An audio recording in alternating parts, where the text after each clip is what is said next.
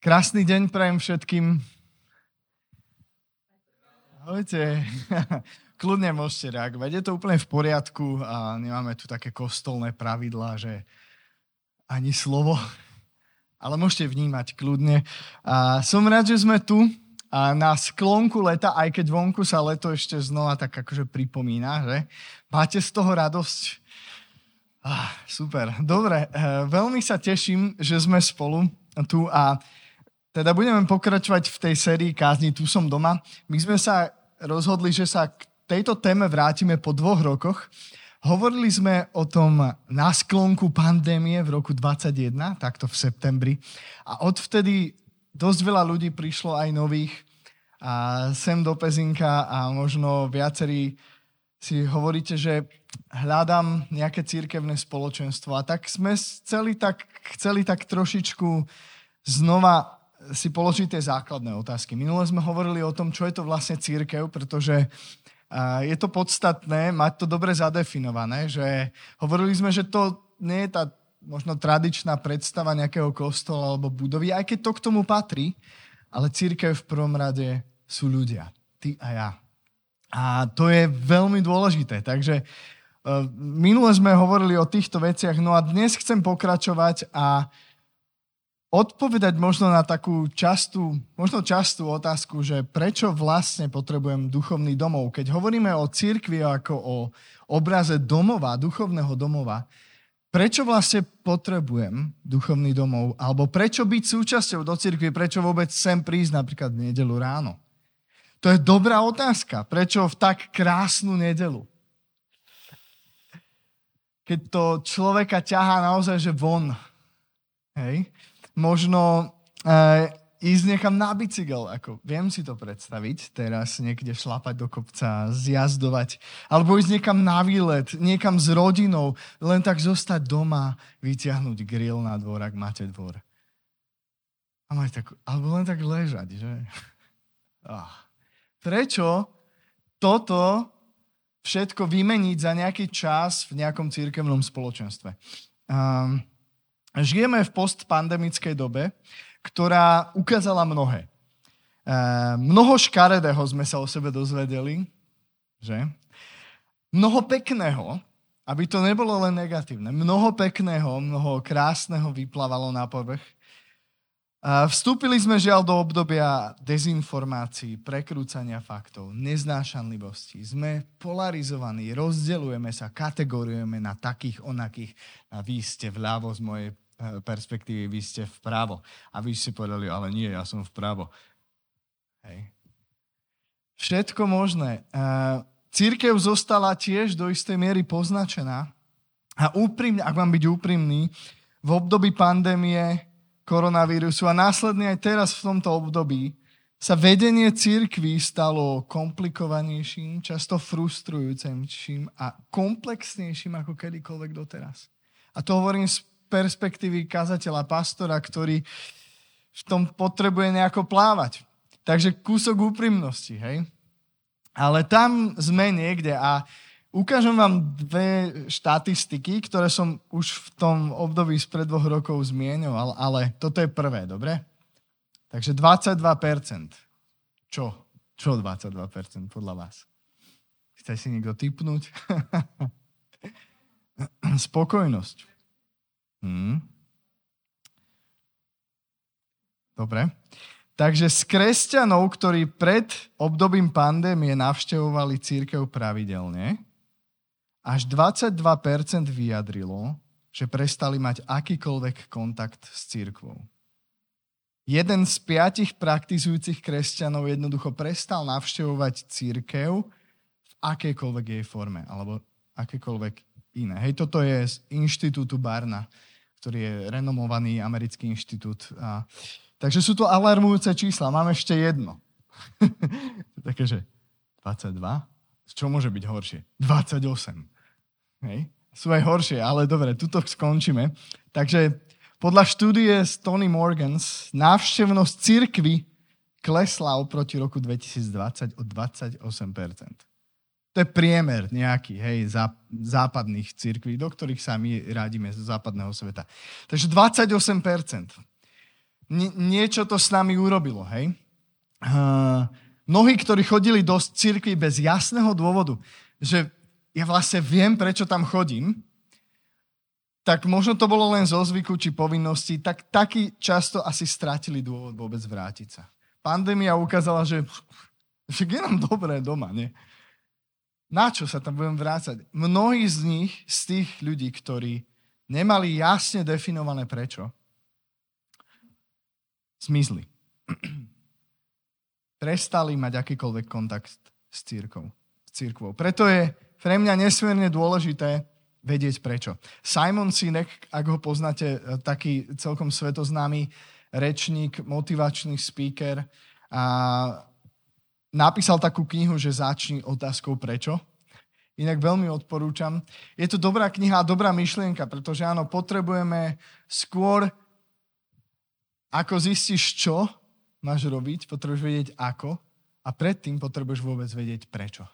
To, je, to, je, to ide k jadru motivácie, k jadru všetkého. Prečo vlastne robím to, čo robím? A rovnako je to o, o tom čase, ktorý tu spolu trávime. Prečo? Prečo tu vlastne byť? Prečo sa vôbec akt, nie zapájať, aktívne, oh, to také to nepriateľské slovo, aktívne byť súčasťou niečoho ako církevné spoločenstvo. A to si chceme odpovedať. Považujem to za, za kľúčové. Čo sú benefity? Sú nejaké? Že si tu? Alebo od teba len chcú peniaze? Neviem, tu nie. Ale Hovoríme o cirkvi ako o duchovnom domove. To je jeden z obrazov, ktorý používa Biblia. Vč- uh, minulú nedelu sme hovorili, Biblia hovorí o cirkvi, prirovnávajú k telu Kristomu. Hovorí o cirkvi ako o neveste, ako o stavbe. A jeden z obrazov je takisto rodina.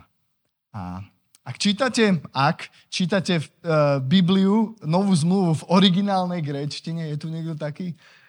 Ani ja. Dobre? Aby ste si nemysleli, že viem grécky, ale viem sa v tom korčulovať a máme internet a dobré výkladové slovníky. Doba je jednoduchšia v mnohých veciach. Hej?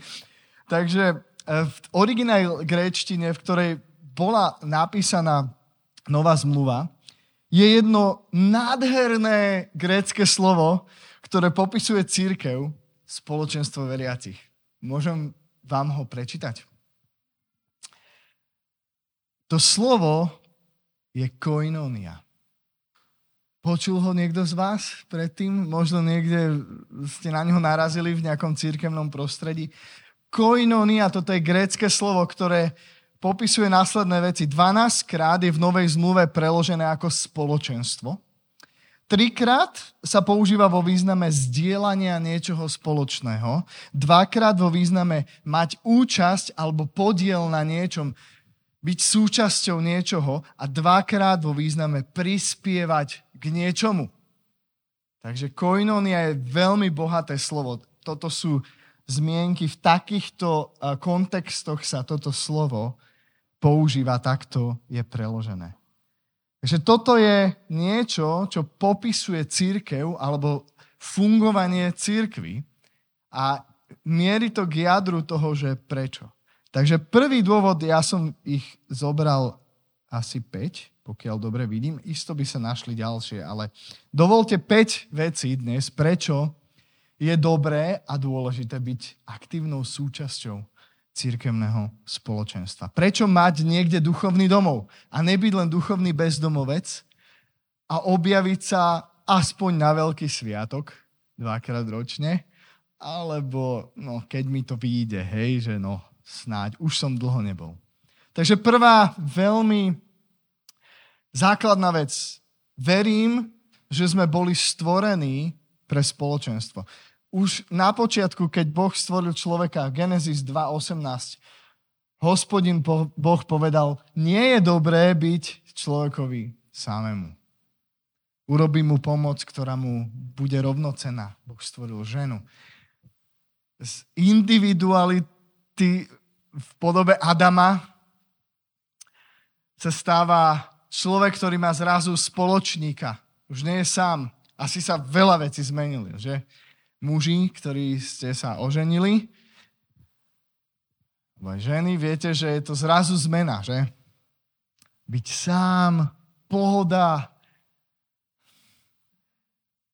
Čo budem dnes robiť?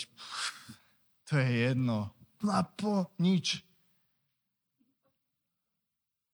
Zrazu je tam niekto iný. Je tam spoločenstvo s niekým. Boli sme stvorení tak, že samému, to nie je, že ne, byť sám niekedy je strašne super, hej. Je to veľmi dobré, je to osviežujúce, ale po istej chvíli zistí, že si niečo chýba, niekto chýba. Možno tá rodina, od ktorej si si oddychol, oddychla chvíľku, zrazu zistí, že to je také prázdne, hej. Boli sme stvorení zdieľať radosti, starosti s niekým. Neboli sme stvorení tak, aby sme boli individuality len, sami o sebe pohodení. A postpandemická spoločnosť, áno, je silno polarizovaná a je individualistická. Napriek tomu, že sme online prepojení čoraz viac, to si všimnite, častokrát sa cítia ľudia viac osamelejší ako kedykoľvek doteraz. To je paradox doby. Ukazuje sa, že je rozdiel medzi spojením a mostom. A som teraz počul takú myšlienku, niekto sa modlil, mali sme také stretnutie pastorov a niekto sa modlil za takú túžbu, že daj nám milosť Bože vytvárať mosty. A vtedy mi tak Duch Svetý toto vo mne zarezonovalo, že wow, že to je aké silné slovo. Lebo je rozdiel medzi spojením a mostom, že? On, to sú také nejaké synonymá, ale most vytvára doslova, že cestu jedný k druhým.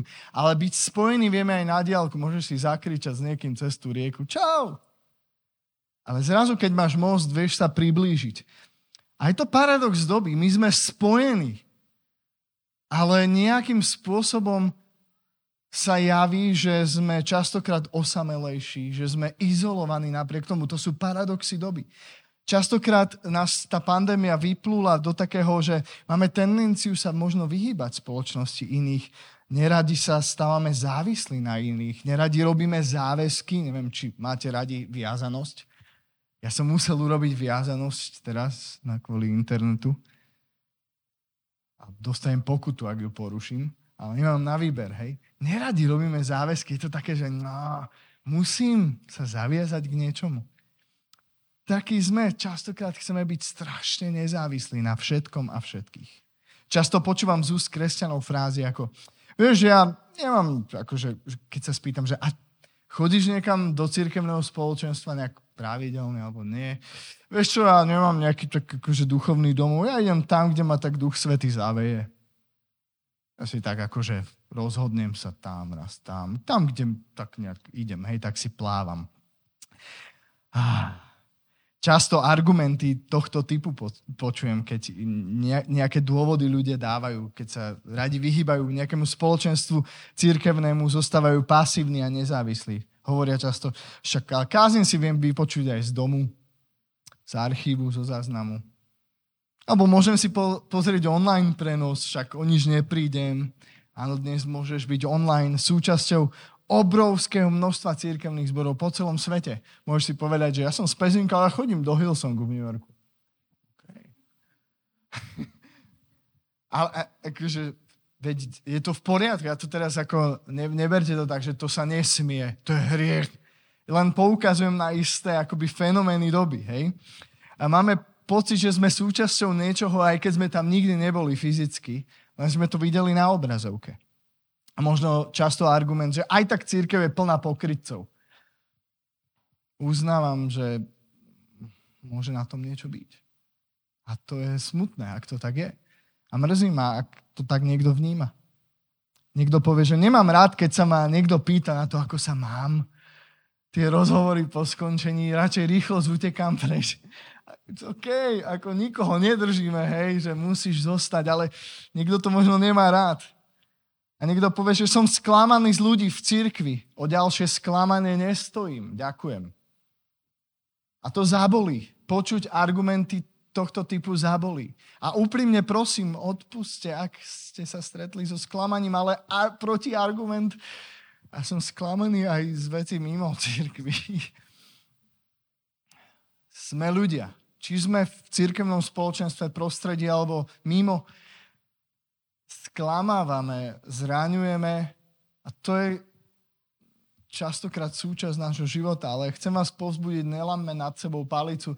Verím, že aj my, ako následovníci Ježiša Krista, potrebujeme prinášať niečo iné do spoločnosti.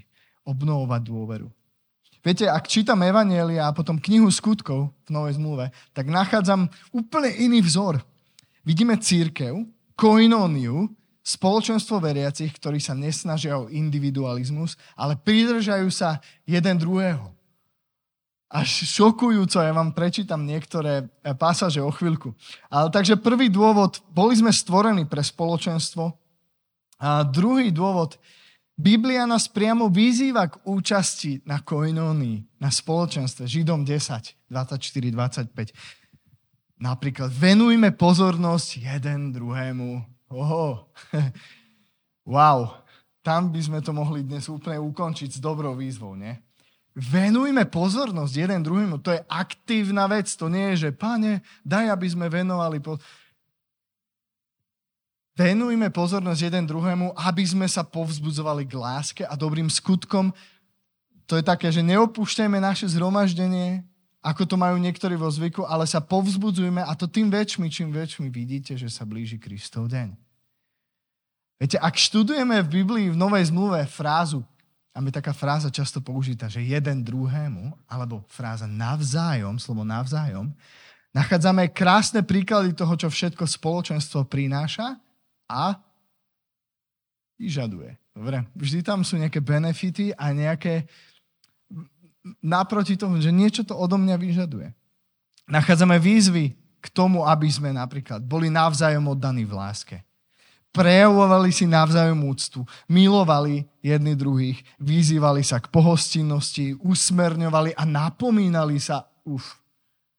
Dobre, k tomu sa dostaneme ešte. Viete, za všetko hovorí krásny text o živote prvej církvy, ako som spomínal, tak dovolte. Zo skutkov 5, 32 až 45. A všetci, čo uverili, toto je prvá, úplne, že ten zrod církvy, tak boli jedno srdce a duša. To je také až rozprávkové, ne? Nepríde vám to také trošku, že wow, utopia. No ale tak to bolo. A bolo ich mnoho. A nikto nepokladal za svoje nič z toho, čo mu patrilo, ale všetké, všetko mali spoločné. Apoštoli s veľkou mocou vydávali svedectvo o zmrtvých vstaní pána Ježiša a na všetkých spočívala veľká milosť. Nikto totiž medzi nimi nebol núdzny, pretože všetci, čo mali polia a domy, ich predávali a čo za ne utržili, prinášali a kládli k nohám apoštolov a každému pridelili toľko, koľko potreboval.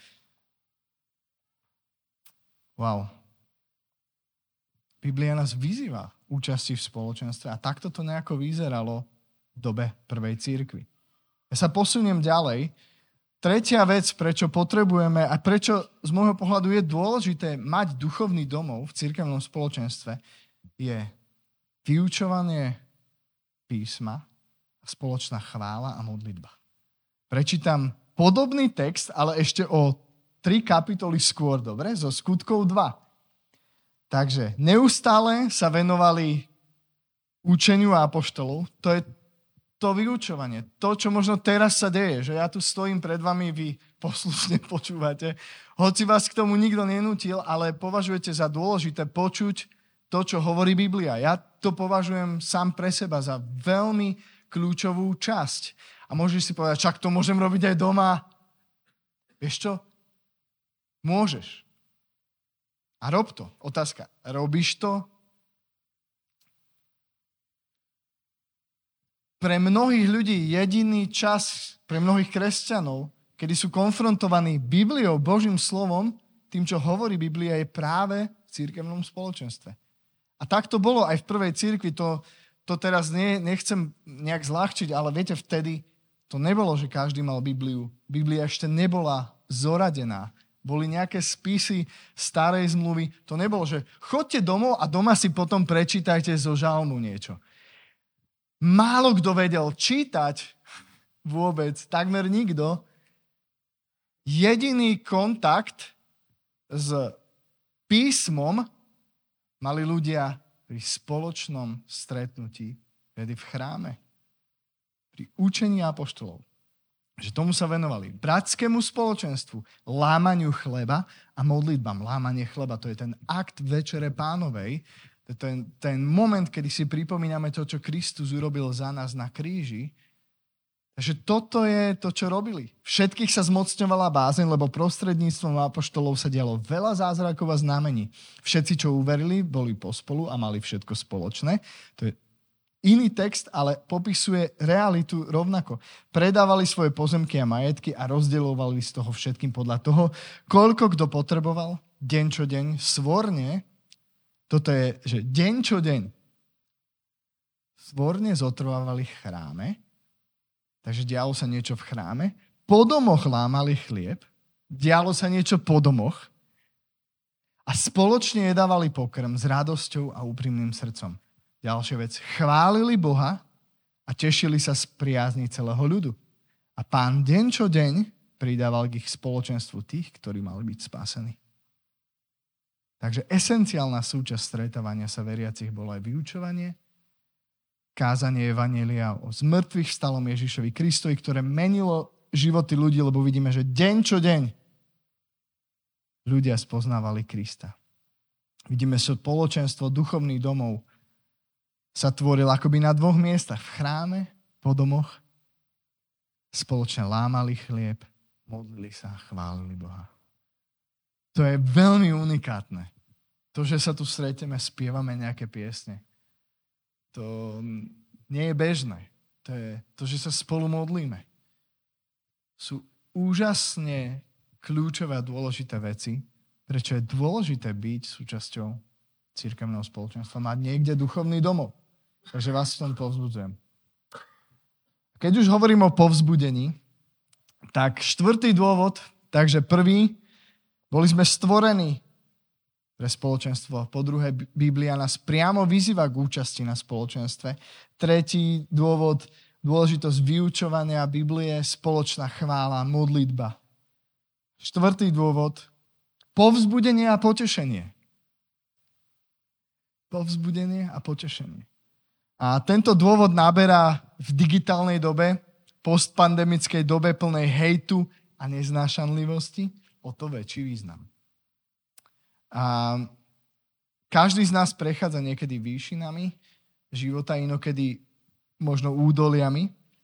A to sú mimochodom častokrát tie dva extrémy, ktoré v prevažnej väčšine zdieľame, keď hovoríme o sociálnych sieťach. Že buď tie momenty, yes, alebo to, že oh, Konec. Medzi tým nes, nič nestojí za emóciu, hej. Taký normálny deň neprináša žiadnu emóciu, to je nuda. Buď tie výšiny života, alebo tie krízy. Sociálne siete, a teraz to neberte, že ja ich len hejtujem, aj keď dosť, uh, sa stali našim komunikačným kanálom. Zdieľame tam radosti, starosti, ale robíme to radšej online, ako tvárov v tvár. Častokrát je, je výzva a potrebujeme sa povzbudzovať k tomu, aby sme sa povzbudzovali. Vôbec. Potrebujeme sa povzbudzovať, aby sme sa povzbudzovali, aby sme mysleli na iných, aby sme prišli za niekým a tvárov tvár vyjadrili povzbudenie, potešili niekoho. Je to kľúčová esencia církvy ako takej. Častokrát mám pocit, že sme možno strátili schopnosť komunikovať tvárou tvár. Vieme si vykričať online veci, ale keď máme sa stretnúť osobne, tak zrazu sme takí... Hm. Povedal by si to isté niekomu do tváre, čo chceš napísať online. Trápime sa častokrát potom v túžbe po vypočutí, po možno jednoduchom povzbudení či potešení. Pavol nás v druhom liste Korinským vyzýva k následovnú. Nech je požehnaný Boh a Otec nášho Pána Ježiša Krista, Otec milosrdenstva a Boh všetkej útechy, ktorý nás potešuje v každom našom súžení, aby sme aj my mohli potešovať tých, čo sú v akomkoľvek súžení, a to útechou, ktorou aj nás Boh potešil. Veď ako vo veľkej miere prichádzajú na nás Kristové utrpenia, tak sa nám skrze Krista v hojnej miere dostáva aj útechy. Moja otázka znie, dostáva sa ti útechy? Máš potešenie? si rád kanálom potešenia pre niekoho iného? Abo túžiš po potešení, po úteche, po povzbudení? A verím, že ľudia dnes potrebujú obrovskej miere povzbudiť. To je častokrát život meniace. Všimnúť si niekoho iného. Pozdraviť niekoho, usmiať sa na niekoho, to sú tak vzácnosť, také vzácnosti dnes. A vás k tomu povzbudzujem, buďme iní, buďme takí. Povzbudenie a potešenie. Dobre, na záver. Jeden nepopulárny dôvod, prečo byť súčasťou spoločenstva. Ja vás vopred varujem, dobre? Toto sa nikomu väčšinou nepáči, hoci je to z pohľadu nášho duchovného rastu, rozvoja celkovej našej osobnosti nesmierne dôležité a bez toho to nejde. Takže prečítam z príslovy 27.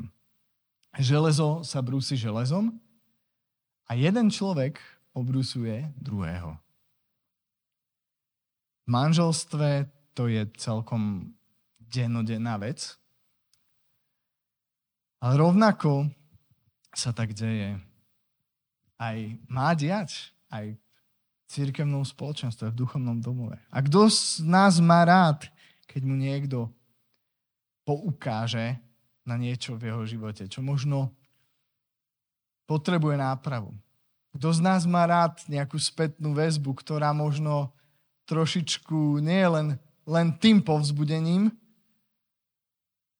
ale nejakou smeruje k náprave alebo posunutiu v našom živote.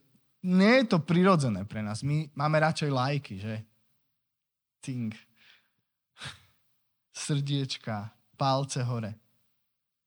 Potom túžime. A častokrát nás tá doba sformovala do takého stavu, že nevieme príjmať a ani korektne dávať spätnú väzbu. Myslím, že obidve, obidve strany sú vychýlené, hej? Sme príliš defenzívni. Ty, čo, mi, čo mi ty chceš kázať do môjho života? Ne, nedávno som bol na svadbe a mal som úžasnú možnosť sa tam rozprávať s, s, s niektorými takými kamarátmi mojich kamarátov a moji, ja mám viacero kamarátov, ktorí sú tak napomedzi, nazývam ich, že takí, takí moji uh, neznábohovia. A oni sa z toho smejú. A oni sa tak sami nazvali, hej. A pohania. A tak sa tak rozchýrilo oni si tak medzi sebou, že inak bude tu ten pastor, že potom sa ho spýtaj. To, čo si sa mňa pýtal minule. Tak už, už takú, nie, nie že neskorú hodinu svadby, ale takú, že po večeri, už viete, ľudia sú už takí, že posmelení. Tak majú odvahu prísť. No, ty si ten pastor. Ja hovorím, jasné, to som ja. Čau, tak sme sa zoznámili. No a tak sme sa rozprávali a vymieniali sme si všelijaké názory a on, a on stále, no, a, a, no a presne preto tam neprídem. Hej. A ja som sa snažil ako argumentovať, hovorím, no ale ja keď kážem, tak hovorím to takým, snažím sa to iným spôsobom. A on že, no vidíš, presne toto, kážeš. A mi to vtedy došlo, že vlastne. A ja som sa tak zastavil, odvtedy to tak vo mne rezonuje, že presne to, že, že lebo, ja, on no lebo ja tam dojdem a hneď chce mi niekto niečo mi chce kázať. Hej sú také momenty takého vytriezvenia, takého osvietenia, že vlastne my už máme nejaký ten svoj slovník a ja vám teraz mám kázať niečo a, a niekedy sa to ľudí akože dotýka a inak to berú. Sme takí defenzívni. Hej, čo mi ty chceš kázať do života? Ale skutočnosť je taká, že my to, priatelia, potrebujeme. My potrebujeme nájsť v sebe pokoru, každý, ja sám, to neberte, že ja som len v tej pozícii, ja sám potrebujem vedieť v úprimnosti a čo je dôležité v láske, a, a možno o niečom neviem, to sú také tie mŕtvé uhly, hej, keď, ne, ja viem, že dnešné auta už majú všetky e, kontrolky a všetko vám svieti, keď je auto v tom mŕtvom uhle, ale keď si to tak nebolo, hej, že sa pozrieš do späťaku a v istom momente, keď ide okolo teba auto, tak ho nevidíš, hoci tam je. A tak je to aj s našim životom. Niektoré veci si len jednoducho neuvedomujeme a potrebujú sa zmeniť. A takto pôsobí aj Duch Svetý, že v církevnom spoločenstve sa máme milovať navzájom, ale nielen to, že sú tu bratričkovať, ale my potrebujeme obrusovať jeden druhého. To je jeden zo spôsobov, ako nás Boh formuje, transformuje. Ja viem, že to je nepopulárne, ale čo už. Tak nás Boh stvoril aj preto potrebujeme jeden druhého. Je to nesmierne dôležité. Áno, nepohodlné, málo vyhľadávané, ale chcem nás dnes pozbudiť k niekoľkým veciam. K otvorenosti, k pokore. pokore. Je, to nevyhnutná esencia k tomu, aby si vedel prijať. Keď niekto za tebou príde. Ale chcem vás pozbudiť takto, lebo niekedy prídeme prichádzajú ľudia bez vzťahu, hej. Je dôležité, ak si vieme dôverovať, ak je nejaká spätná väzba, ak je nejaké napomenutie a dostatočne vyvážené povzbudením. Niekto raz tak povedal, že na každé napomenutie alebo usmernenie potrebujú byť aspoň tri povzbudenia, hej? K, ako balans.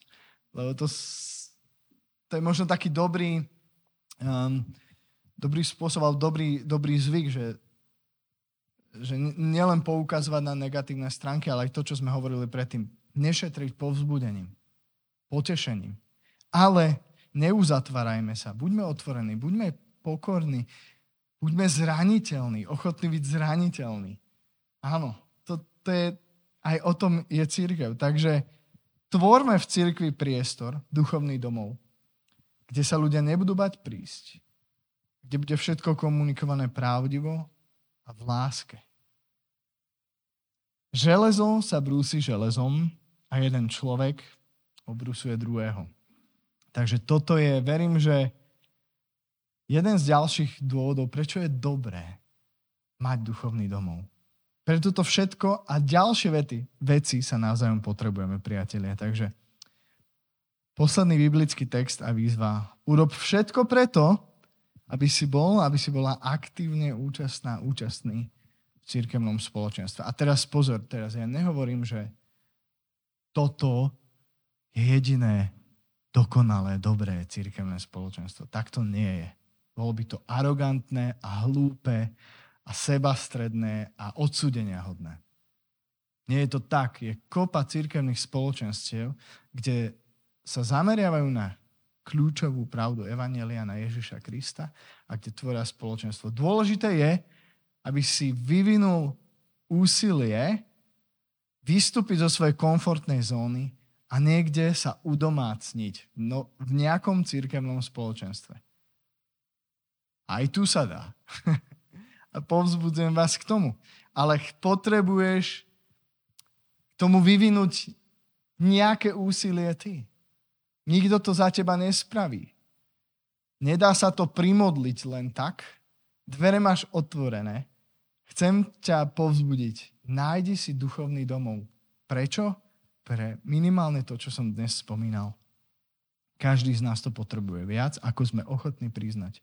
Nedovolme našej píche, aby nás odradila, alebo lenivosti. Ja viem, že pandémia vyradila z rytmu mnohých ľudí. A je, nie je jednoduché v nedelu ráno vstať a ísť niekam.